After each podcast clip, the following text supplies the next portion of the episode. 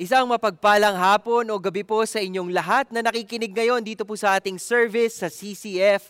Ako po si Paul De Vera at ako po ang magbibigay ng aral sa atin ngayong hapon o gabing ito. Nagpapasalamat po ako sa mga taong nagpaabot ng kanilang dasal. Kahit no isang beses po nabarado ang ilong ko, nag-alala po sila no iba may sakit si Pastor Bong at uh, ako humalili sa kanya at malahat ng tao doon sabi baka siya ang may sakit.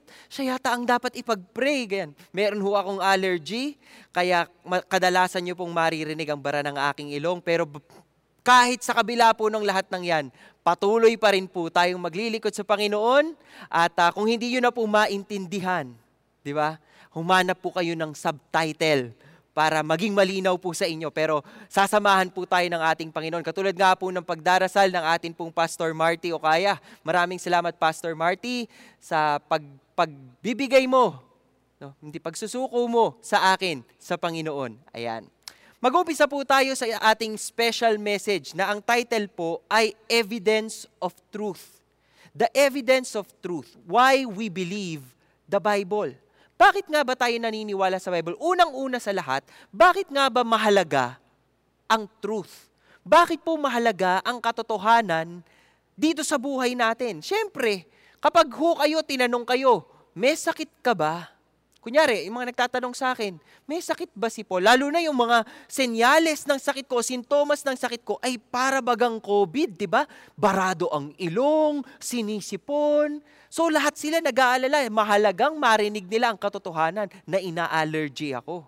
Ganon din po ang uh, iba, ilan pa sa mga kwento ni Pastor Bong. For example, yung kanya pong sakit, kaya hindi siya nakapa, nakarating sa atin, mahalagang naikwento po yun ni Pastor Bong sa atin. Dahil dapat alam natin ang katotohanan. Gumaling na po si Pastor Bong at talaga naman pong kayang-kaya na po niya tayong samahang muli. So, Pastor Bong, alam ko nakikinig ka rin ngayon at nanonood at pagdasal mo po ako, Pastor Bong.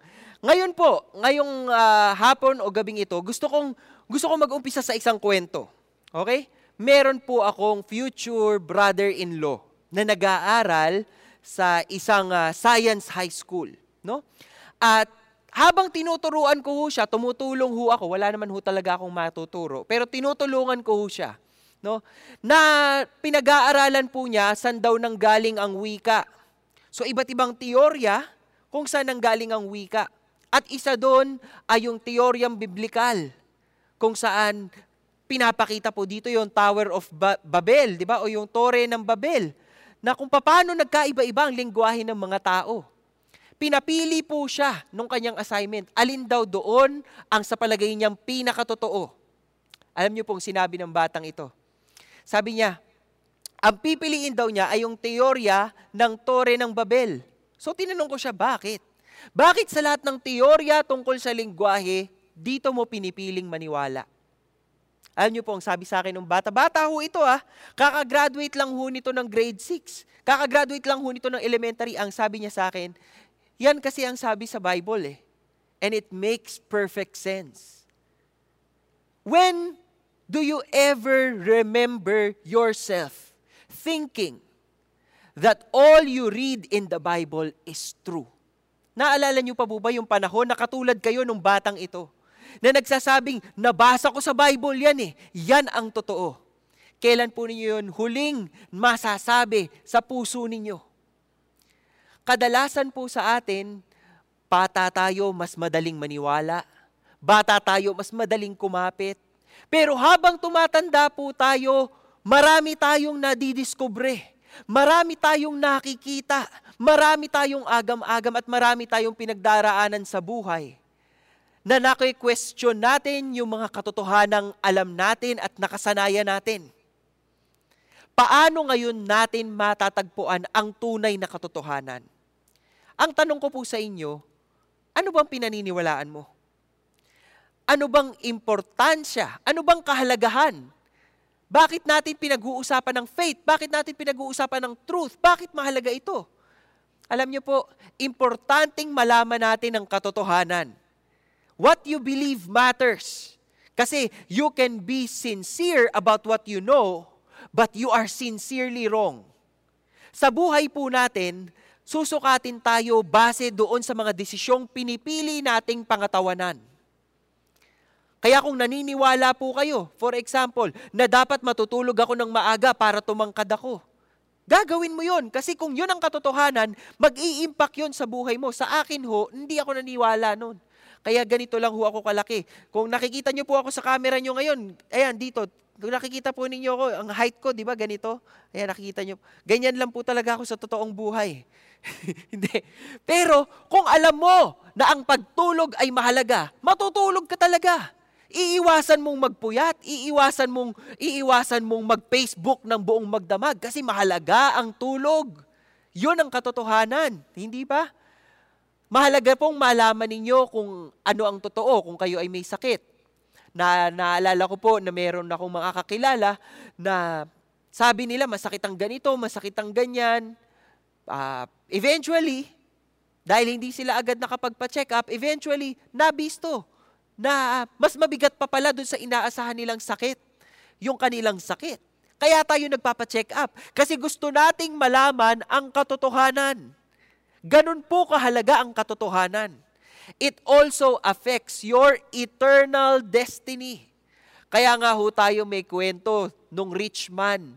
Kaya nga ho may kwento tayo nung kwento ni Lazarus. Di ba, napipiliin mo ngayon kung saan ka mapupunta. Kung sa impyerno ka ba mapupunta, sa langit ka ba mapupunta, paano mo mararating yun? Katotohanan din po ang ating susundan. Katotohanan, magpapalaya. Sa ba, naalala niyo ba kantang yun? Katotohanan po talaga yung pundasyon ng ating mga paniniwala. Katotohanan ng pundasyon ng ating bansa at ng iyong pagkatao. Ngayon, saan ka naniniwala? Ano ang pinaniniwalaan mo patungkol sa Panginoon? Do you really believe that the Bible is God's Word? Naniniwala ka bang ang aklat na binabasa mo, ang banal na Biblia na binabasa mo ay salita ng Diyos? Naniniwala ka ba doon? Na salita ito ni God? Kasi kung hindi ka dito naniniwala, maraming bagay sa Biblia hindi mo paliniwalaan. Bakit? Kasi hindi ka naniniwalang mahalaga to dahil hindi ka naniniwalang salita ito ng Panginoon. The Bible is God's Word.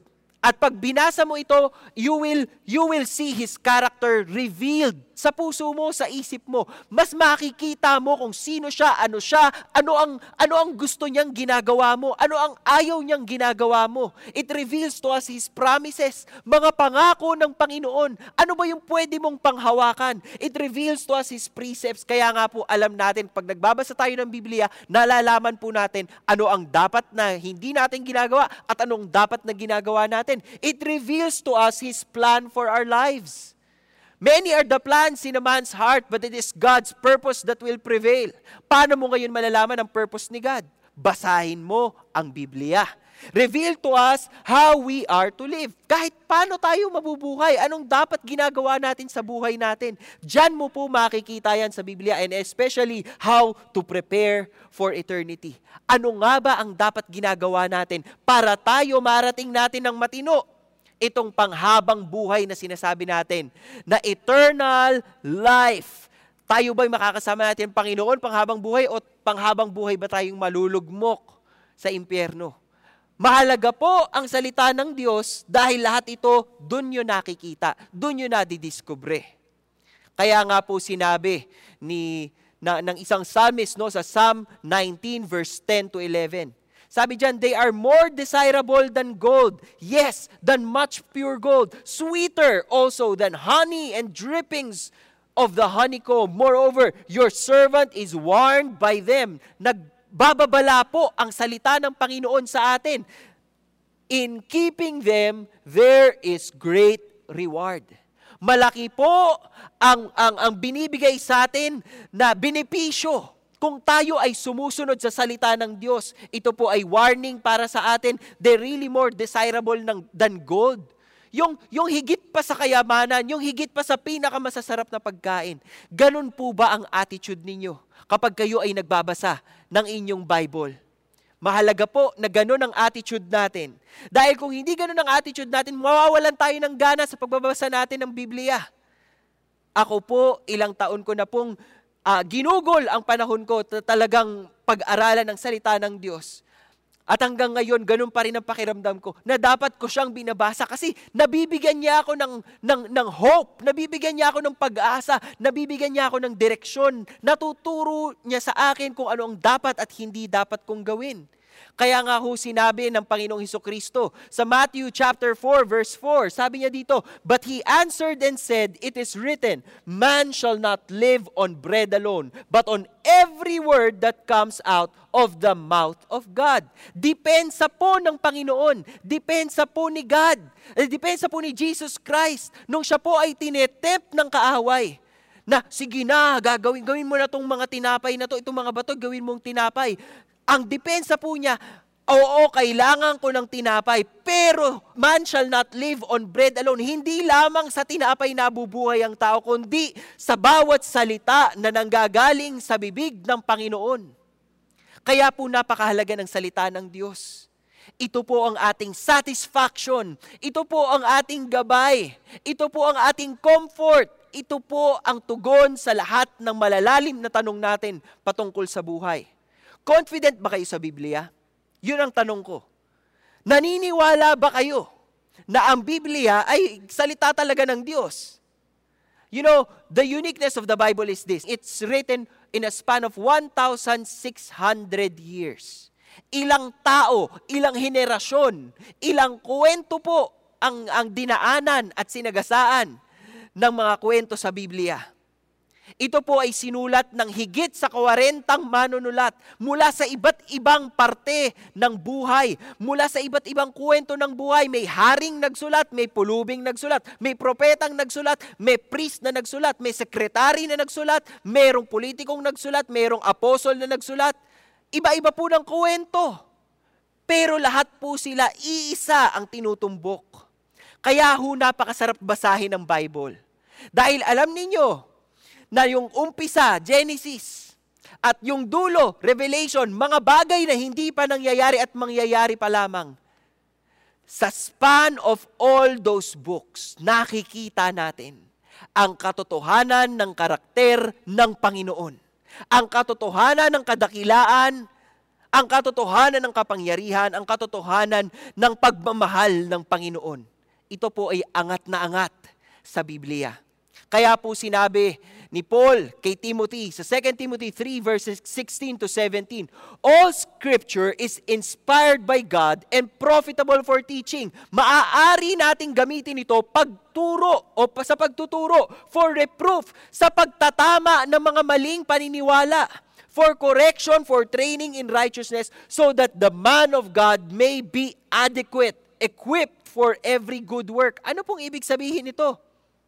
Ang ibig sabihin po nito, yung salita po ng Panginoon, kaya tayong ituwid sa mga likong gawain natin. Kaya po tayong sanayin para sa matuwid na pamumuhay upang tayo pong mga naglilingkod sa Diyos ay maging ganap at handa para sa mga mabubuting gawain. Totoo nga naman, sa mundong ito na hindi na po uso, hindi na po uso ang maging mabait. Di ba? Kung hindi ka magbabasa ng Biblia, gagayahin mo silang lahat. Kung hindi mo ilalagay ang sarili mo sa salita ng Panginoon, kung hindi ka dito huhugot ng instruction in life, ng direction in life, manghuhulat, manggagaya ka at sa nangyayari sa mundo natin, nakikita nyo, padilim ng padilim. At ayaw nating mangyari yon sa atin. Kaya kailangan po nating talagang nag-aaral tayo ng salita ng Panginoon 2 Peter 1 verse 20 to 21. Ito naman po sinabi ni Pedro, But know this first of all, that no prophecy of Scripture or Bible during that time is a matter of one's own interpretation. For no prophecy was ever made by an act of human will, that men moved by the Holy Spirit spoke from God. Ano pong ibig sabihin nito? Sabi po ni Pedro, sabi po niya, pag, sapagkat ang pahayag ng mga propeta, lahat ng mga nasusulat dito sa banal na kasulatan ay hindi nagmula sa kalooban lamang ng tao. Ito'y galing sa Diyos at ipinahayag ng mga taong nasa ilalim ng kapangyarihan ng Espiritu Santo. Dapat ganun po ang perspective natin. Pag binubuklat natin ang Biblia natin, hindi natin naiisip, si David lang nagsulat ito. Eh, sinner si David ah. Ay, sino ba nagsulat nito? Hindi ko yata ito kilala. Ayoko na lang tong basahin. Ang nasa isip po natin, itong mga taong ito, empowered sila by the Holy Spirit. Empowered sila to write these truths para po magbago ang buhay natin at para makuha natin yung direksyon ng Panginoon para sa atin. Napakahalaga po nito. Kaya sana po, nauuhaw rin kayo, katulad ko, na matutunan pang mas lalo ang mga alituntunin ng Panginoon sa atin pong buhay. Alam niyo po, isa lamang po ang uh, central theme ng Biblia. At makikita po ninyo ito from Genesis to Revelation. Makikita po ninyo kung babasahin ninyo ang Biblia ninyo, may chaos. Tapos may order. May pag-ayos. May kaayusan, may, may katinuan, tapos magkaka-chaos ulit. Tapos may katinuan ulit. Ito po ay kwento ng buhay nating lahat. At sinasalamin po ito ng Bible. Pero ang central theme po ng ang Biblia ay God's redemption of man. Ang pagtubos ng Panginoon sa mga makasalanang tao. Katulad ko, katulad nyo. Ito po ay mangyayari sa pamamagitan ng pinangakong tagapagligtas, the promised Messiah, and that is the Lord and our Savior Jesus Christ, the coming King. Dahil hindi natatapos ang Biblia sa pagpako kay Panginoong Heso Kristo sa krus. Natatapos po ang Biblia sa muling pagbabalik ng Panginoong Heso Kristo bilang coming King who will reign forever. At inaantay po nating lahat yun. Ngayon habang naghihintay po tayo, mahalaga na dapat nananatili tayo sa alituntunin ng Biblia. Dapat hindi tayo basta-basta naliligaw. Ang tanong ko sa inyo ay ito. Why do you believe what you believe? Masasagot niyo po ba? Kung tanungin kayo, naniniwala ka ba sa Bible? Sagot kayo. Sagot, sagot po kayo ngayon. Oo, ang sagot. Bible eh, di ba? Why do you believe what you believe? Bakit ngayon naniniwala ka sa Biblia? Ano po ang mga pwede niyong maisagot sa ganyang katanungan? Maraming tao ay intimidated po sila sa usapang matalino. Ayoko yung nag-iisip masyado eh. Tapos pagdating ko dito sa simbahan, mag-iisip ulit ako. Mag-iisip ako, titignan ko ulit itong lahat ng mga sasabihin nitong nagtuturo ngayon. Ay, kailangan ho tayo nag-iisip, kaya nga ho tayo may utak. Kaya ho tayo binigyan ng Panginoon ng utak para tayo po ay marunong at kakayanin nating mag-isip. Si Pedro po, ang sabi ho niya, But sanctify Christ as Lord in your hearts, always being ready to make a defense to everyone who asks you to give an account for the hope that is in you Nare-realize niyo po ba ito? Ito po ang favorite verse ng mga taong pinakamahilig magdebate patungkol sa salita ng Diyos. Bakit po? Sabi kasi sa Bible, always be ready to make a defense. At talaga po talagang yung pagmumukha nila ay talagang nanggagalaita. Itong sinabi sa Biblia. Itong sinasabi, basa. Di ba? Ganyan po. Anong, anong ibig sabihin ito? Hindi lamang kaalaman. Kasi tingnan po ninyo, yet with gentleness and reverence Mahalaga po na nakikita natin na kapag pinagtatanggol natin ang salita ng Panginoon, ito po ay ginagawa natin out of love. At ito po ay ginagawa natin with gentleness and with reverence. Reverence to God. Pagrespeto, pag, pag, pagpuri at pasasalamat at talagang pag nabibighani ka sa kadakilaan ng Panginoon. Dapat ganun ho. Kapag pinagtanggol nyo ang salita ng Diyos, tandaan po ninyo, hindi tayo kailangan ng salita ng Diyos. Kaya po nitong tumayo sa sarili nitong paa. Pero tayo po mismo ang kailangang dumipensa dahil kung sinasabi nating naniniwala tayo kay Kristo, naniniwala tayo sa salita niya, dapat alam natin paano sasagutin. Bakit ka naniniwala? Bakit ka naniniwala sa Biblia? Marami po tayong dahilan na pag-uusapan ngayong hapon o gabing ito. Isa po diyan ay siyensya, bibliographical test, internal test, external test, archaeology, prophecy, Israel, si Jesus Christ, ang transformed lives po na pwede niyong makita mula sa Biblia hanggang sa totoong buhay. Ngayon, yung mga buhay na tao ngayon at maging yung personal experience po ninyo. Iisa-isahin natin ito ng mabilisan lang. Kaya kumapit po kayo kung may popcorn po kayo ngayon habang kayo nanonood o kung kayo po ay nagluluto na ng panghapunan ninyo. Siguro po ay patayin niyo muna ang apoy at tumutok muna kayo dito para wala kayong ma-miss out. Unahin po natin ang siyensya. Alam niyo po, maraming tao naniniwala na ang siyensya po at saka salita ng Diyos hindi kailanman magtatagpo. Naniniwala sila na contradictory po ang salita ng Diyos at saka ang siyensya. Kaya mamimili ka, ano ka ba? Ikaw ba ay naniniwala sa Biblia? O ikaw ba ay naniniwala sa siyensya? Paano ko sabihin ko po sa inyo na ang siyensya mismo ay nagpapatunay ng katotohanan ng salita ng Panginoon? Paano ko sabihin ko sa inyo na ang katalinuhan ng mga taong tinitingala natin sa siyensya ay nanggagaling mismo sa mga taong naniniwala rin na ang salita ng Diyos ay totoo at mapanghahawakan natin. Itong listahan ng Nobel Prize winners between 1901 to two, year 2000, 65.4% po sa kanila identified themselves as Christians. Di ba? Ito po ang kanilang faith. Kristiyano po sila, naniniwala ho sila sa Diyos. Ito po ay mga Nobel Prize winners ni, na talaga pong nirerespeto natin sila from 1901 to the year 2000. Pero mismong sila, sa dalubhasa ng siyensya, sa dalubhasa ng matematika, sila po ay dumudulog sa pangalan ng Panginoon. Biruin po ninyo, yung mga matatalinong dalubhasang ito ay naniniwala sa Panginoon. Napakasarap po nun. At pero hindi lang po mga modernong siyentipiko ang panghahawakan natin. Marami rin ho sa mga kakilala ninyo ay believers ng Panginoon. Galileo, Kepler, Johannes Kepler, Blaise Pascal, lahat po na mahilig sa math. Kilala niyo po si Blaise Pascal. Si Blaise Pascal po ay believer ni God. Si Isaac Newton. Alam niyo po kung ano sinabi ni Isaac Newton? Sabi ho niya, sinulat po niya yung theory of universal gravity. At isa sa mga sinulat po niya, sabi niya, This most beautiful system of the sun, planets, and comets could only proceed from the counsel and dominion of an intelligent and powerful being.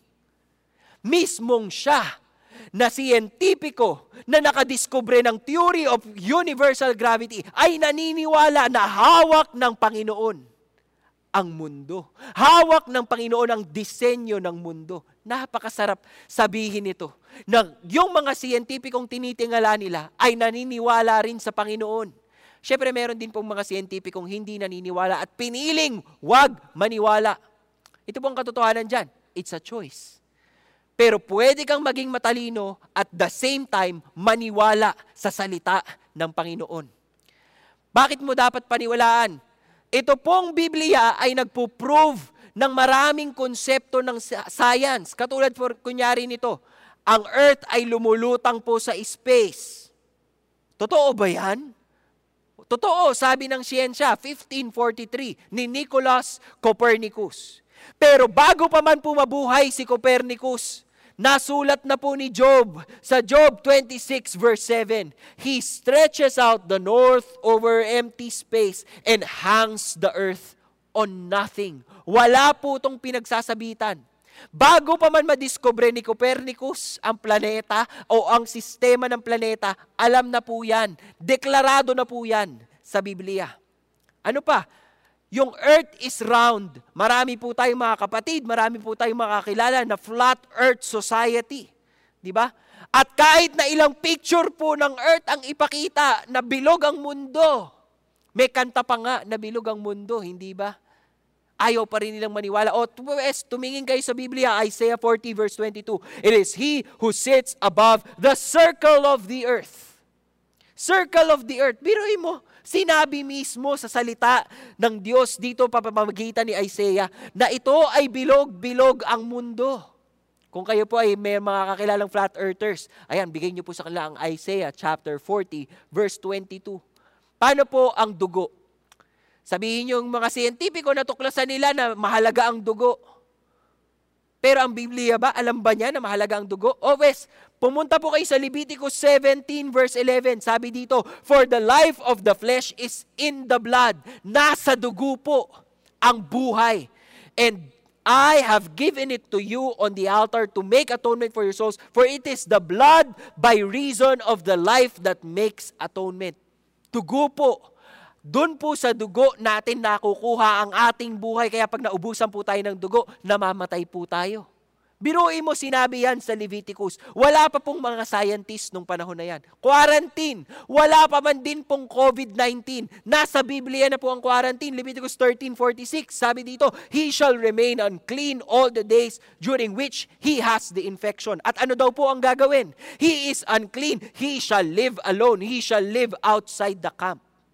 Quarantine bago pa man maimbento, bago pa man matuklasan ang COVID o kahit anong sakit, bago pa man mangyari to lahat, meron na pong naka-quarantine. Biruin mo yan. Pinapakita po sa atin na talagang systematic po ang pinaniniwalaan nating salita ng Panginoon. Pero bukod po dito sa mga bagay na ito, ano pa ang pwede nating paniwalaan? Bibliographical tests po ang susunod nating tutuklasin. Ano po ba ang bibliographical test? Ang ibig sabihin po nito, ito yung pag-aaral ng mga kasulatan. Ano ang dapat kong matutunan tungkol dito? Ano ang dapat kong gawin tungkol dito?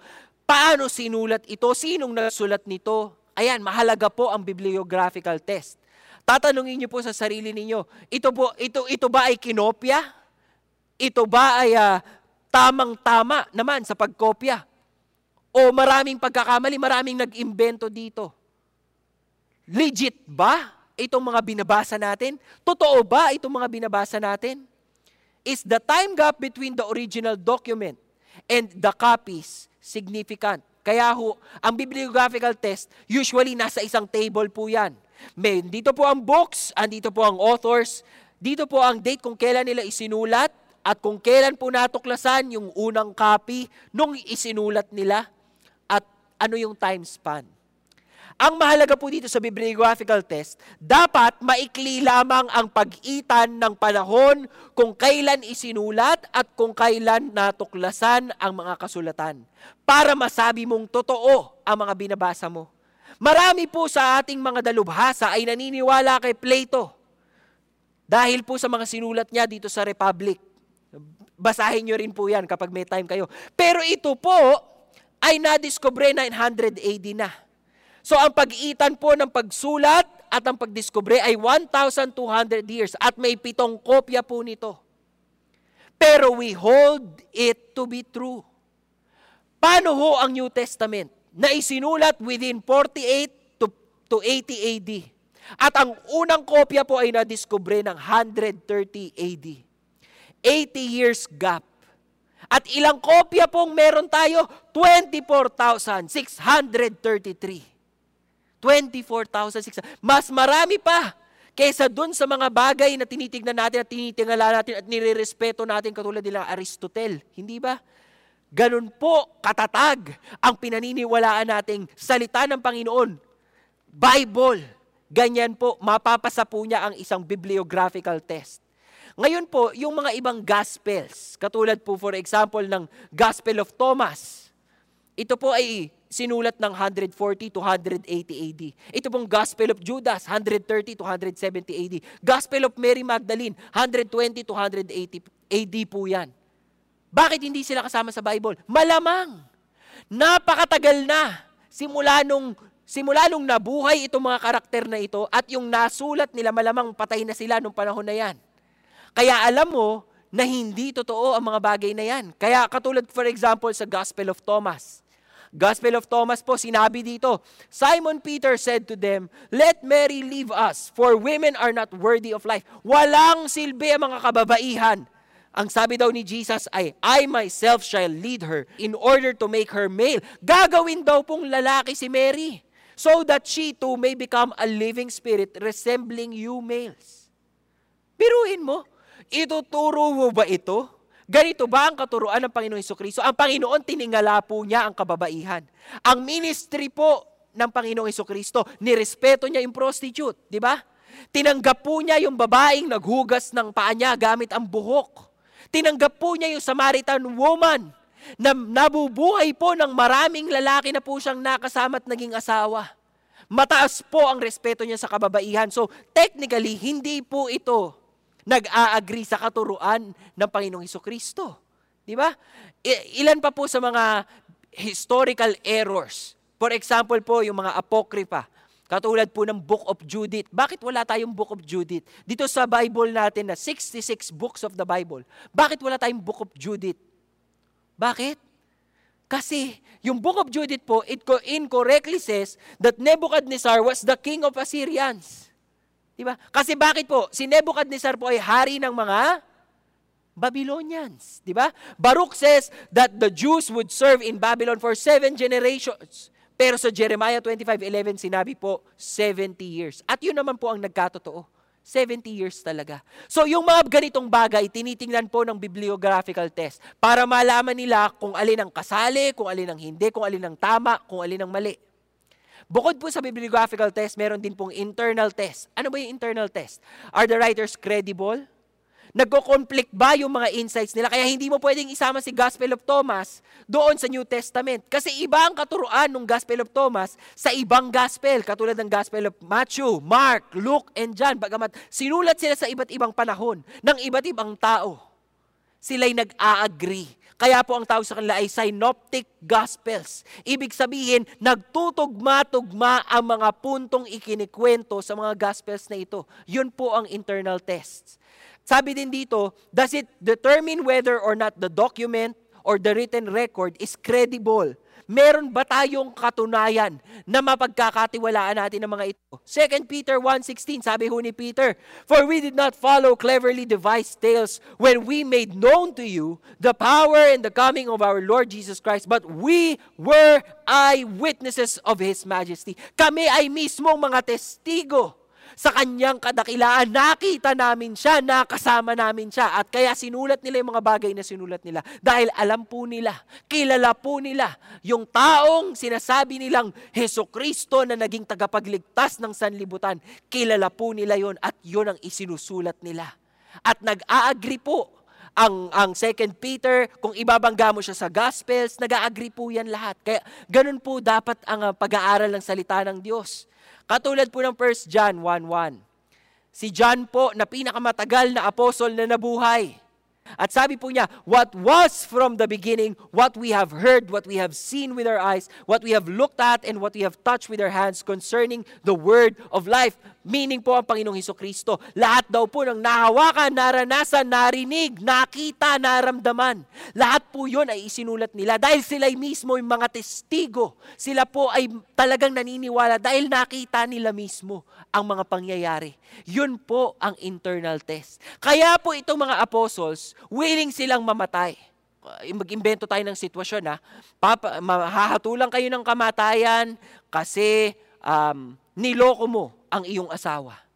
Kung alam mo ang katotohanan, na hindi mo talaga siya niloko, lalaban ka. Kahit anong korte pa yan, kahit anong trial pa yan, kahit ma-TV pa ako, ipaglalaban ko kasi hindi totoo yan. Hindi totoo yan. O kung totoo man yan, kunyari, hindi, ibapatayin ka kasi hindi mo mahal ang asawa mo. Hindi, mahal na mahal na mahal na mahal na mahal ko ang asawa ko. Mahal na mahal ko to, kaya kahit saang korte ipaglalaban ko to kasi mahal na mahal na mahal ko to. It ganun po ang mga apostles. Dahil alam nilang ito ay totoong, totoong, totoong, totoo. Tinanggap po nila ang hatol sa kanilang kamatayan. Marami po sa kanila ay martyrs. Hindi po sila martir na para bagang alam mo yon, nagpakamartir lang. Hindi. Talagang binigay po nila ang buhay nila. Habang sila po ay nagsasabi ng katotohanan ng Panginoon, James was beheaded, Nathanael was crucified, Matthew was killed with a sword, Andrew crucified, Thomas was uh, struck through with pines. Di ba? Si Peter po ay crucified. Pinako po si Pedro at alam niyo bang ayaw niyang mapako katulad ng pagkapako ng Panginoong Kristo dahil sabi niya, hindi ko deserve ito. Alam niyo pong ginawa ng, ng, ng uh, ni San Pedro, ni Peter? Alam niyo po, sinabi niya, ipako niyo ako ng pabaliktad. Kasi hinding hindi nararapat na ako'y mamamatay na katulad ng pagkamatay ng Panginoong Heso Kristo. Kaya pinako ho siyang nakatiwarik, nakabaliktad. Para gawin ito ng isang tao para sa, sa katotohanang imbento lamang, hindi yata posible yun. Pero dahil willing silang mamatay, alam mong totoo, dahil hanggang sa huling hininga ng kanilang buhay, pinaglaban nila yan. Ano pa po ang ating patunay? External tests. Ano yung external test? Kung, kung nabasa mo na lahat dito sa Biblia, kailangan mo ring tignan ang mga nasulat sa labas ng Biblia. Kung name-mention ba itong mga to, kung nag-a-agree ba dito ang mga nasulat na yun. At yun po ang katotohanan ay marami po tayong sources na magsasabi na totoo to. Katulad po, for example, ni Polycarp.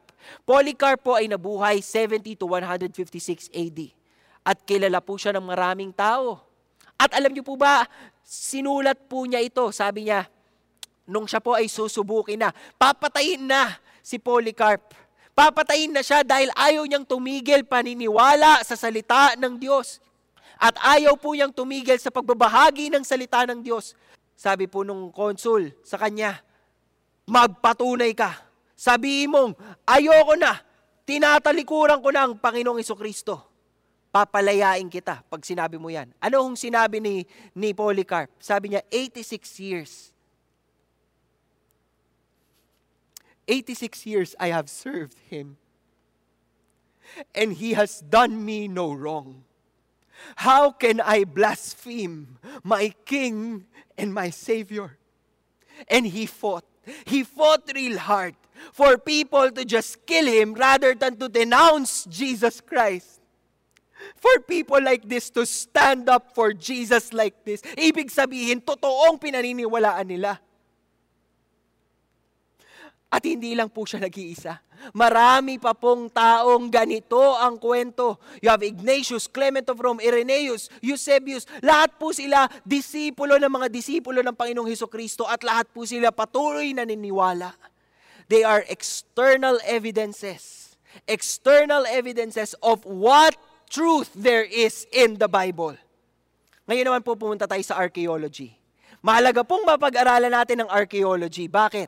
Kasi ito pong mga nilikhang ito, ito pong mga bagay na ito na nadiskubre, na hukay, na halungkat, lahat po ito ay magpapatunay ng katotohanan ng kwento ng Biblia. Tingnan po ninyo ang mga ma- makikita po natin, katulad ng Ebla tablet. Yung pagka-discover po ng Ebla tablet noong 1974, 1975, marami po kasing taong nagsasabi, hindi totoo yung Bible.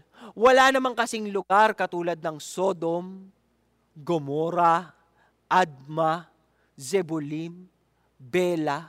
Walang katotohanan yan. Pero nung nadiscover po ang Ebla tablet, doon po nila natagpuan na totoo ang mga lugar na ito sa Genesis 14 verse 8. Sodom, Gomora, Adma, Zeboim, Bela, lahat po ito ay makikita mo doon sa Ebla tablet. Nangangahulugan na nung kung sino mang nagsulat doon sa Ebla tablet ay nabuhay rin nung mga panahong ito na nakikita niya itong mga lugar na ito.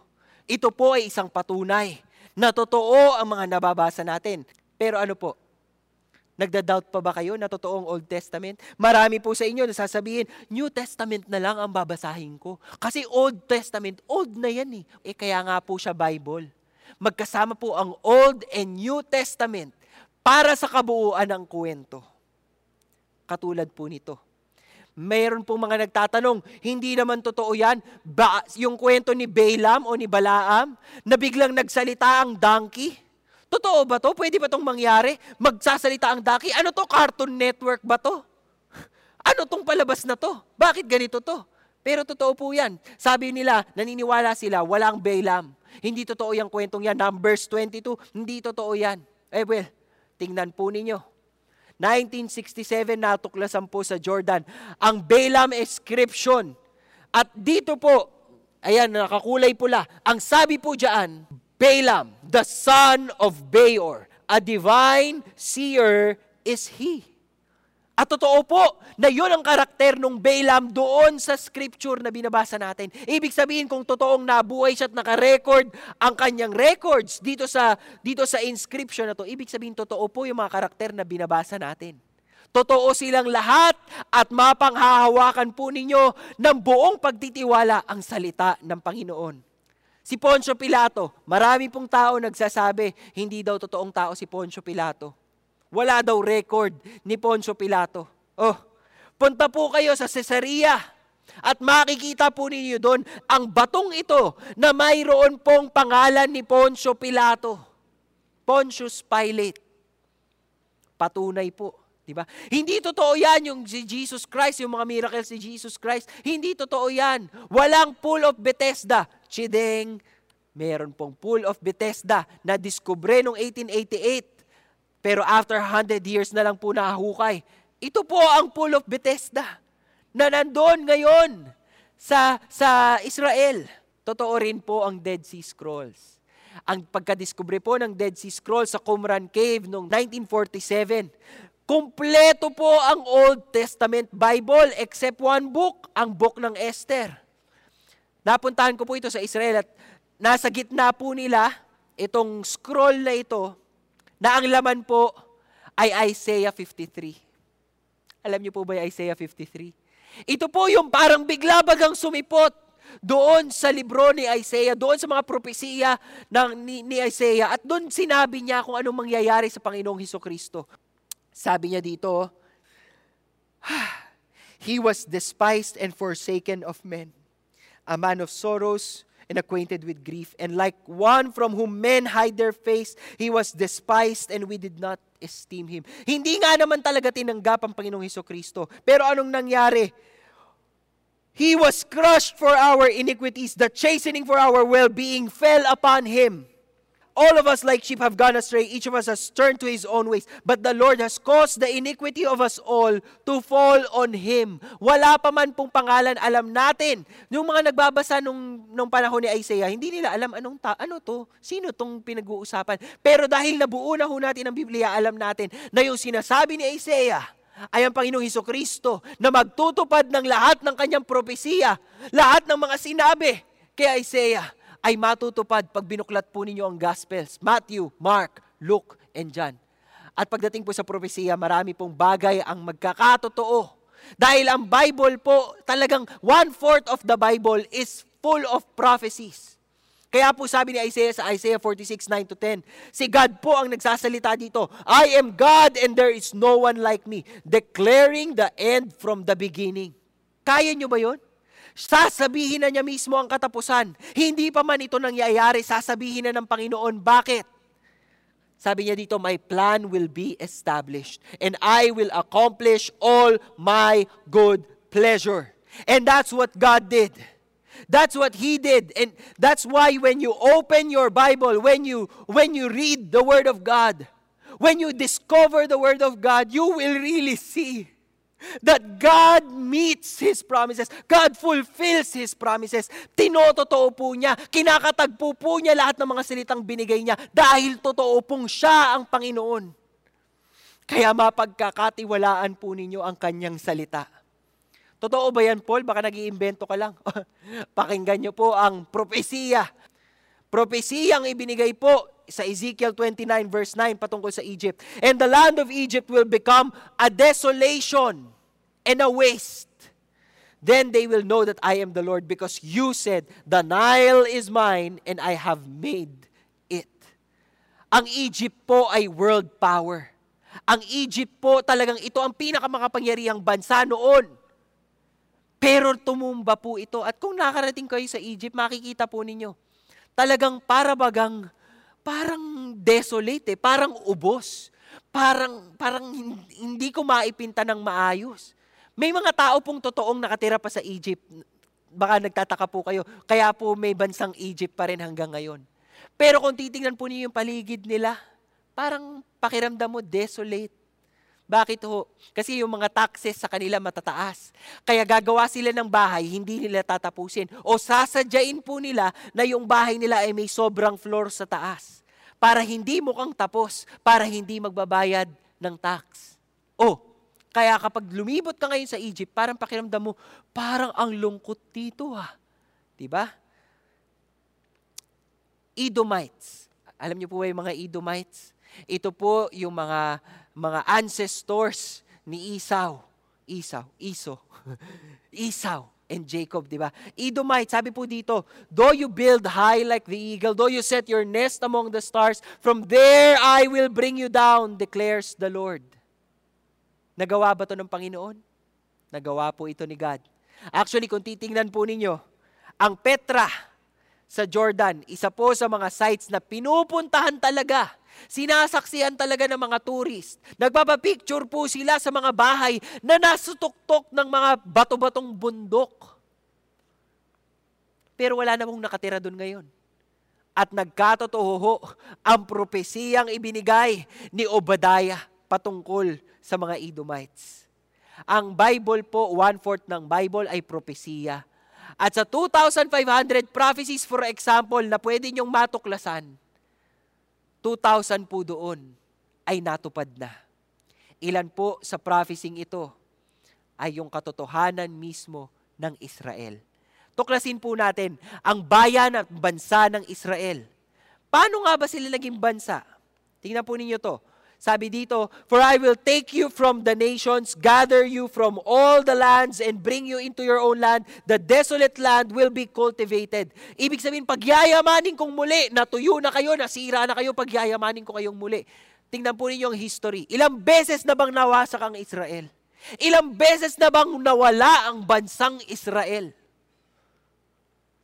Pero napakagaling po ng ginawa ng Panginoong Heso Kristo at ng Panginoong Diyos dahil mismong kwento ng pagbabalik ng bansang Israel. Kasama ho tayo, Pilipinas. Sabi dito, who has seen such things? Can a land be born in one day? Maipapanganak nga ba ang isang bansa sa loob ng isang araw?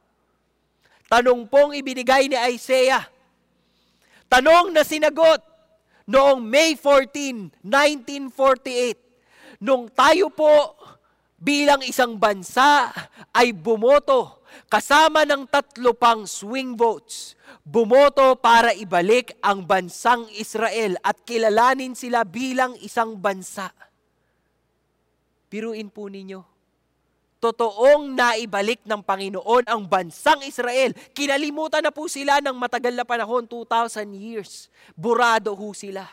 Pero ibinalik at ibinabalik ng Diyos. Dahil ipinangako niya tutuparin niya ang kanyang pangako. Ang Panginoong Heso Kristo ay isa sa mga pinakamaganda, kung hindi man ang pinakamagandang pangakong binitawan ng Biblia para sa ating lahat dahil ang Panginoong Heso Kristo po ang daan, katotohanan at buhay. Ang Panginoong Heso Kristo po ang solusyon sa buhay na ating makasalanan. Ang Panginoong Heso Kristo po ang magtutubos sa atin. At maraming beses ho siyang pinropesay sa Bible Pinakita ho dyan. Sinabi ho sa Old Testament, ipapanganak siya sa Bethlehem. Nagkatotoo ho sa New Testament, pinanganak siya sa Bethlehem. O Bethlehem Eprata. Wala kang silbi, wal, maliit na bayan ka lamang, pero sa bayan mo ipapanganak ang Panginoong Iso Kristo. Born of a virgin. Biruin mo, maiimbento ba ni Isaiah ang kwentong ito? At matutupad ba yan sa gospel ng ganun-ganun na lamang? Enter Jerusalem on a donkey, the, the time of the Messiah, the time of His coming, the time of His death, lahat po ito ay nagtatagpo-tagpo, nagkakatotoo lahat. Anong gusto kong sabihin dito? Ang gusto ko pong sabihin, kung nagda-doubt kayo sa Biblia, hanapin po ninyong Panginoong Heso Kristo. Mula Genesis hanggang Revelation, tuklasin po ninyo kung paanong talagang nung kinilikha ng Panginoon ang mundo, sinabi niya, let us. Let us make man into our own image and likeness. Ibig sabihin, before pa, naandun na ang Panginoong Heso Kristo dahil naniniwala ho tayo sa God the Father, God the Son, God the Holy Spirit. The triune being is there. Genesis pa lamang. At hanggang Revelation, siya po ang haring magbabalik para tabusin tayong lahat. Alam niyo po itong mga propesiyang ito. Magmamat po ako at hindi ako magaling sa mat. Nako, pasensya na po sa mga magagaling sa mat. Ang ganito ho, para magkatotoo ang walong messianic prophecies, one chance in one times 10 raised to the 17th power para magkatotoo.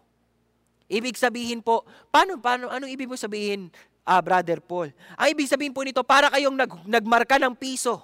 Okay? Tapos hinulog nyo, lumipad po kayo sa helicopter, tapos ihuhulog po niyo yung bariyang minarkahan nyo. Pum, nahulog. At pupulutin po ninyo ng kayo'y naka-blindfold at ang pisong mapupulot ninyo ay yung pisong nakamarka. Ganun po kaslim ang chance para itong mga propesiyang sinabi na thousands of years ago ay magkatotoo sa time ng Panginoong Heso Kristo. Pero ano hong nangyari? Nagkatotoo dahil walang imposible sa Diyos. At dahil Diyos mismo ang nagsabing mangyayari ito, Diyos mismo ang nagpatunay na lahat ng sinabi niya ay magkakatotoo. Pwede niyo pong pagkatiwalaan ang salita ng Diyos. Dahil subok ito, dahil pinatunayan ito at pinag-aralan ng mga dalubhasa. Ang tanong ko po sa inyo ay ito, kayo ho ba ay nag-aaral ng salita ng Panginoon? Marahil marami kayong tanong, Marahil marami kayong paniniwala. Marahil marami kayong agam-agam sa puso ninyo. Bakit hindi nyo ho pagbigyan? Basahin ang salita ng Diyos. Basahin po ninyo ito at dito po madidiscover ninyo ang mga tanong na hindi nyo masagot. Ang dahilan para sa buhay. Ang dahilan bakit tayo naghihirap. Bigyan niyo po ng panahon ng salita ng Diyos. Huwag ho kayong magsawa. Huwag ho ninyong paniwalaan yung sinasabi ng mga tao. Boring yan. Huwag mo yung basahin yan. Mas magandang basahin itong K-dramang ito. Basahin mo ang subtitle nito. Kung kaya niyo magbasa ng subtitle ng K-drama, pakibasa po ang Biblia. Kasi nandito po ang sagot sa lahat ng tanong. Sabi po ng kanta, walang sagot sa tanong pero dito po meron. At lahat ng, ng tanong, andito po ang kasagutan. Anong patunay mo, Brother Paul? Nagsasalita ka lang yata dyan at nag ka ng kung ano-anong pwede mong sabihin. Ang patunay ko ho dito ay mga buhay na nagbago dahil sa salita ng Diyos. Ang kwento po ng mundo ay nagbago dahil sa Panginoon. Ang kwento po ng mundo ay nagbago at marami pong improvement na nangyari dahil sa mga taong naniniwala sa Panginoon at nagtitiwala sa salita ng Diyos. Kaya ho tayo may human rights. Kaya ho tayo may human rights ngayon ay dahil sa mga taong naniwala na may karapatang mabuhay ang bawat tao, ang bawat nilalang ay may karapatan para sa buhay. Ang rights ng women and children. Bakit mahalaga? Ang Panginoong Heso Kristo binigyan niya ng dakilang pagpapahalaga ang kababaihan at maging ang mga kabataan. Nung panahon po niya, kahit gusto mong patayin ang baby mo, pwede mong patayin. Pero binago po ng Kristyanismo, binago po ng mga tagasunod ng Panginoong Heso Kristo ang pananaw na ito. Nagkaroon po ng karapatan ang kababaihan at ang mga kabataan. Ang importance po ng marriage at family. Kung wala pong Christianity, kung wala pong hindi po dumating ang Panginoon, hindi natin matutuklasan na ganong kahalaga pala ang kwento ng kasal. Ephesians, di ba sa mga katuraan ni Paul, mga kababaihan, mag-submit kayo sa inyong asawa. Mga kalalakihan, hindi kayo boss. Anerkefale, that's the Greek word for it. Ibig sabihin, kayo ang head of the house. Kung may magkamali, may masira, may magkanda loko-loko sa pamilya ninyo, kayo mga kalalakihan, kayo mga tatay, kayo ang pagbubuntunan ng sisi. Biruin mo para magkaroon ng ganong disenyo at makita ito sa Biblia. Ibig sabihin po lamang, talagang intention ng salita ng Diyos na baguhin po ang puso nating makamundo at mali at bigyan tayo ng pag-asa sa mas matiwasay na buhay. Abolition of slavery, wala na pong gladiator fights, cannibalism. Nung unang panahon po, kinakain po nila mga anak nila. Basahin po ninyong Jeremiah and Lamentations. Pero dahil binigyang halaga po ang buhay, nakita po natin base sa mga naaral na natutunan natin sa Biblia, na pwedeng magbago ang society. Kaya nagkaroon ng hospital, ng school, at maging ng orphanages. At kung hindi pa ho kayo naniniwala dito, iimbitahan ko ho kayong maniwala base sa personal na experience ng mga taong inilagay ang pagtitiwala nila sa salita ng Diyos at nanampalataya at nabuhay ng ayon sa kanyang salita. Tandaan po ninyo ito. Lumaki po akong kristyano. Bata pa lang po ako, nagkakabisado na ako ng mga memory verse. Katulad po kunyari, pagpatong sa akin sa lamesa bilang bata, magre-recite ako ng memory verse. Genesis 1.1 In the beginning, God created the heavens and the earth. Papalakpakan po yung mga kamag-anak namin pag nag-recite ako ng verse. Ganun po ako. Laking Sunday school ho ako. Nag-aaral pa ho ako sa isang Christian school. At ilan sa mga teachers ko nung, nung ako ay bata pa, ay nanonood ng CCF. At nagkikita kami dito sa comment box o di kaya sa church nung nag, nagkikita pa tayo dito sa church. Pero nung nag-high school po ako, nasubok ang aking faith. Ito ba ay pinasa lang sa akin ang magulang ko o talagang alam ko to sa aking puso? Nagkanda loko-loko po ang buhay ko. Um, hanggang nung dumating po ng college, nag-umpisa po akong mag-compromise. Ang nasa isip ko ho noon, alam ko ang Biblia eh. Alam ko ang salita ng Diyos. Pero dahil lubog na lubog ho ako sa mundo, sabi ko, baka naman nagbago na rin ang isip si God. Baka naman hindi na siya ganyang kastrikto.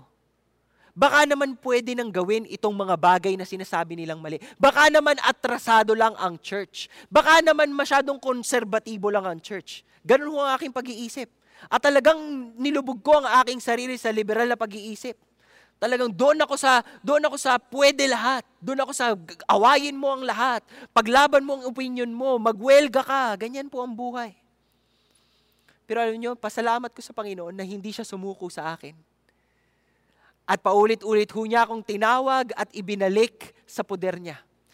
At sa maraming punto po no, na tinatalikuran ko ang Panginoon, pasakit ng pasakit ang palo ng Diyos sa akin para magising ako, Paul, gumising ka na sa katotohanan.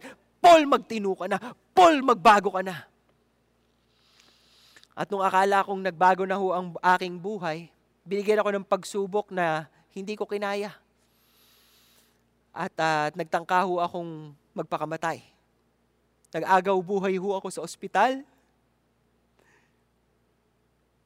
At alam kong hindi ko deserve na ibalik ng Panginoon ang buhay na ito. Pero binalik po niya ang buhay na ito para mangyari ang nangyayari ngayon. Na tumayo po ako sa harap ninyong lahat sabihin, itong buhay na to ay hindi perpekto. Itong taong ito ay nagkamali. Itong taong ito ay ligaw. Itong taong ito ay maraming kalokohan. Pero itong taong ito ay tinubos ng Panginoong Heso Kristo. At kung gaano karumi po ang aking buhay, ganong kadakila po ang Panginoon na hinugasan po niya ng kanyang banal na dugo ang aking mga kasalanan. Kaya kaya ko hong sabihin to sa inyo ngayon. At sa mga nakikinig at ayaw maniwala sa Panginoong Heso Kristo, nandito ako ngayon, tumatayo sa inyong harapan at nagsasabing, maniwala kayo. Totoo siya. Maniwala kayo sa salita niya. Kumapit kayo sa salita ng Panginoon at huwag na huwag kayong bibitaw. Nandito ang pagbabago. Nandito ang pag-asa. Sabi po sa 2 Corinthians 5.17, Therefore, if anyone is in Christ, this person is a new creation. The old things have passed away. Behold, new things have come. Kayang baguhin ng Panginoon ang buhay mo. Huwag mong pigilan kung, kung tinatawag ka ng Panginoon, kung dinadala ka niya, kung hinuhugot ka niya na makinig ka ng mga preaching sa CCF, magbasa ka ng Biblia mo, sumunod ka dahil dito magbabago ang buhay mo sa salita ng Diyos na pinanghahawakan nating lahat ngayon. Sabi ni Dr. Peter Tanchi, ang aking boss, the Bible if false is of no importance. If true, it is of infinite importance. The only thing it cannot be is moderately important. At napatunayan po natin ngayong hapon o gabing ito na ito po ay totoo base sa mga ebidensyang ibinigay ko sa inyo. Kaya ito po ay of infinite importance. Ibig sabihin, mahalagang mahalagang mahalaga na hinahawakan po natin ang salita ng Panginoon at dito natin itinatalaga ang ating buhay at dito natin hinuhugot ang ating lakas para mabuhay po ng matiwasay, para mabuhay po na angat sa iba, para mabuhay po na naluluwalhati ang pangalan ng Panginoon na siyang tumubos sa ating lahat. Ang faith po ay isang choice. Ito po ay pipiliin ninyong mangyari. Hindi ho ito, hindi ho ito eksperimento na magkakaroon kayo ng faith pag uminom kayo ng san, sandamukal na ganitong gamot. Hindi ho ganun yon. Pinipili ho ninyong manampalataya. Pinipili ho ninyong maniwala. Eh sabi ho ni John Lennox, Indeed, faith is a response to evidence, not a rejoicing in the absence of evidence. And we just presented many evidences of the truth of Jesus Christ, of the abounding and abiding words that were placed here in the Bible. Now it's your turn to decide. Kayo ho ang magdidesisyon. Ang biblical faith po ay hindi bulag. Huwag ho kayo maniniwala yung sa mga tao nagsasabing, Liya kayong mga Kristiyano na nagtatago sa palda ng Biblia, wala kayong sariling katinuan. Wala kayong sariling paniniwala. Nagtatago lang kayo sa Biblia, ayaw niyong tumayo sa sarili niyong paa. Hindi ho totoo yan. Ang biblical faith po takes so much faith. Demands so much faith for us. It is the act of believing something reasonable. At kung ako pong tatanungin ninyo, nabasa ko po ang Genesis hanggang Revelation, maniniwala ka ba dyan, Paul? Sasagutin ko ho kayo naniniwala ako sa salita ng Diyos.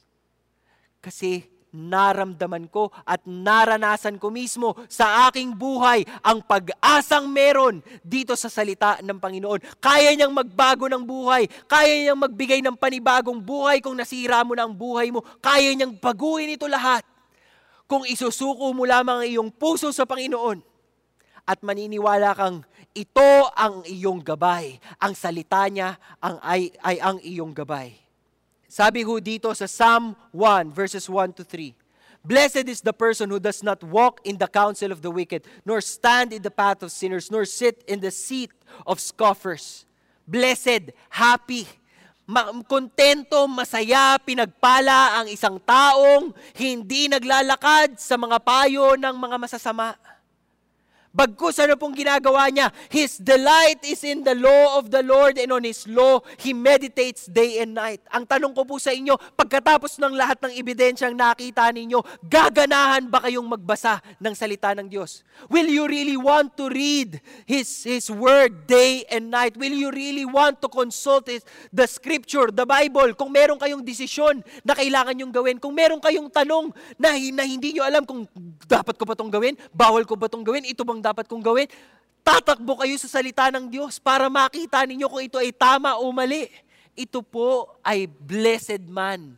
Sabi ho dito, he will be like a tree planted by streams of water. Planted by streams of water. Naranasan niyo pong mabaha recently dito sa bagyong Ulysses naranasan niyo po na mahalaga dapat na meron tayong kinakapitang matibay. Na kahit dumating po ang baha, kahit rumaragasa po ang ilog, kahit rumaragasa po ang tubig, dapat meron tayong kinakapitan para hindi tayo natatangay. Ganun po ang buhay. Marami pong pwedeng tumangay sa inyo, magligaw sa inyo, at magpalit ng kung ano pa mang paniniwala meron kayo. Pero kung kayo po ay babalik sa salita ng Diyos, and on His law you will meditate day and night, sigurado ho kayo na kayo ay matibay. Para ho kayong tree planted by streams of, of, of water which yields its fruits in season, whose leaf does not wither, and whatever you do, you prosper. Patunay po ang buhay ng ating senior pastor. Bagamat maraming problema ang dumating, maraming unos, at patuloy na dumadating. Dahil kinumit po niya ang kanyang buhay sa Panginoon kahit anong mangyari, kahit anong test, talagang nanatili po siyang nakakapit sa mga pangakong binitawan ng Diyos sa kanyang salita. Kaya kaya ho niya na gawin ang lahat ng ginagawa niya para sa Panginoon. At ganun din po tayong lahat. Kaya rin natin ito. Kung talagang tayo ilalagay natin ang ating pananampalataya sa kanyang salita, paniniwala sa kanya, at ang puso natin ay talagang susuko sa kanya, ikaw ang masusunod, hindi ako. Dahil ikaw ang Diyos, hindi ako. Magbabago ho ang inyong buhay. Kaya nga ho sinabi dito ni John, nung sinulat po niya at kinote niya si Jesus. Sabi daw ni Jesus doon sa mga Hudyong naniwala na sa Kanya, If you continue in my word, then you are truly my disciples. You will know the truth, and the truth will set you free. Papalayain kayo ng katotohanan. Marami sa atin nagtatago sa maraming kasinungalingan. Marami sa atin nagtatago sa opinyon ng mundo. Itong tanong ko sa inyo, 10 years, 20 years, 50 years from now, itong mga bagay na nakikita natin sa mundo ngayon ay magbabago. Pero itong mga bagay na nababasa natin sa salita ng Panginoon ay hindi kailanman magbabago. Ang mga panata, ang mga pangako, ang mga hatagubilin, ang mga salita ng Panginoon at instruction para sa atin, hindi magbabago. Kaya ito ang pinaka pwede nating pagkatiwalaan si John nung sinulat at tinapos niya itong uh, John to, chapter 20. Sabi niya dito, Many other signs Jesus performed in the presence of the disciples, which are not written in this book, but these have been written so that you may believe that Jesus is the Christ. Jesus is the Christ, the Son of God, and that by believing, you may have life in His name. Ito ho ang katotohanan kung gusto ho ninyong mag-umpisang makilala ang Panginoon, kailangan sa puso ninyo, kilalanin niyo siya bilang inyong Diyos at tagapagligtas. Ang ibig sabihin po nito, hindi na kayo ang boss. Hindi na kayo ang masusunod. Ang masusunod ay ang kagustuhan ng Panginoon para po sa inyo. Gusto ko sanang yumaman at maging matagumpay at palakpakan ng mga tao sa mundo, sa mundo ng advertising. Pero tinawag ho ako ng Panginoon para maglingkod sa Kanya sa ganitong kapasidad. Nagsisisi ba ako? Wala ho akong pinagsisisihan. Higit sa kahit ano pa mang pwede kong mapala dito sa mundo, ay yung kasiguraduhan ko na one day, when I see God face to face, He will look at me and we will say, Well done, good and faithful servant. Enter now into the joy of your master. Dahil ang walang hanggang kaligayahan ay nasa piling ng Panginoon. Ang walang hanggang kaligayahan ay nandoon po sa presensya niya. At kung naghahanap ka ng kaligayahan ngayong hapong ito, pagkatapos ng lahat ng patunay na pinag-usapan natin, ang tanging hiling ko ay madesisyonan mo sa puso mo at sabihin mo, Panginoon, gusto ko, ikaw ang Diyos ko. Gusto ko kung ano yung sinasabi ng inyong salita. Gusto ko yung benepisyo na pinapangako mo sa iyong salita at narinig ko dito kay Brother Paul. Panginoon, gusto kita bilang aking Diyos at tagapagligtas. Maari mong sabihin yan sa Kanya ngayon. At ang tanging pwede mong gawin ay lumapit sa Kanya buong pagkukumbaba.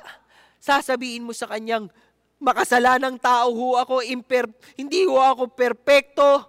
Marami ho akong nagawang mali, Panginoon, maruming tao ako. Pero lumalapit po ako sa inyo. At Panginoon, naniniwala ako na kung tatawagin ko ho kayong Diyos at tagapagligtas ko at ibibigay ko ang aking pananampalataya sa iyo, huhugasan mo ang aking mga kamalian at bibigyan mo ako ng buhay na walang hanggan kapiling ka kung ito po ay something na gusto mong gawin, pray that prayer now. Just say, Lord, ina-admit ko po na makasalanan ako. At naniniwala ho ako na namatay kayo, Panginoong Iso Kristo, sa krus upang kabayaran sa aking mga kasalanan. At ang iyong banal na dugo ang humugas sa karumihan ko. At tinubos mo ako at Panginoon, naniniwala ako sa pangako mo kung sino man ang tatawag sa inyo bilang kanyang Diyos at tagapagligtas. Hahandugan mo siya ng buhay na walang hanggan. At Panginoon, pinipili kong magtiwala at maniwala sa pangako mong yon. Kung pinagdasal mo yan, welcome to God's family. And for those of you who have already accepted Jesus in your hearts, pero minsan nyo nang iniisip, kaya ko pa ba maging kristyano? Kaya ko pa bang magpatuloy sa buhay na ito? Samahan po niyo akong magdasal. Dahil kailangan natin ng lakas at tibay ng mga pangako ng Panginoon at ng kanyang salita sa buhay natin para hindi po tayo binabagyo at binabaha at nalulunod sa kamunduhan. Tayo po ay sumuko sa Panginoon ngayon. Lord God, Heavenly Father, we surrender this time to you. Kami pong mga tao nakikinig ngayon ay naniniwala sa kabutihan ng inyong kalooban, Panginoon. Kaya po lumalapit kami at humihingi kami ng tulong sa inyo Imulat mo po ang aming mga mata. Buksan niyo po ang aming puso upang patuloy po naming pag-aralan ng inyong salita at kumapit sa inyong salita, Panginoon. Upang nang sa gayon ang buhay na, na ipapakita namin sa mundong ito ay buhay na luluwalhati sa pangalan mo at iangat ang istoryang nilikha mo pa, para sa aming lahat. Panginoong Diyos, kayo po nawa ang gumabay sa bawat isa po sa amin. Pagpalain niyo po ang bawat isang nakikinig at nawa po talagay nakilala nila ang tunay na Diyos sa pamamagitan ng mensaheng ito. Isinusuko ko po sa inyo ang service na ito. In Jesus' name we pray. And all of God's people say, Amen and Amen. At kung ito po sumagot sa mga maraming katanungan sa puso po ninyo at marami pa po kayong kakilala na gusto yung marinig ang mensaheng ito, ito po pwede nyo pong i-share sa kanila ito. Andyan po ang link sa ilalim, pwede nyo po yung kopyahin, pwede nyo pong i-share o click ang share button. Pangalaganapin po natin ang salita ng Panginoon at ipakalat po natin ang pag-asang meron tayo sa Kanya sa pamamagitan ng mensaheng ito. Mayroon po tayong mga discussion questions na ibibigay ko po sa inyo maya-maya lamang. Pero magkakaroon din po tayo ng Sunday Fast Track kung saan sasagutin po natin ang mga katanungan ng atin pong kapatid na si Bettina Carlos kasama po ang kanyang uh, mapapangasawa na si Mickey Eduardo. Panoorin po ninyo ito.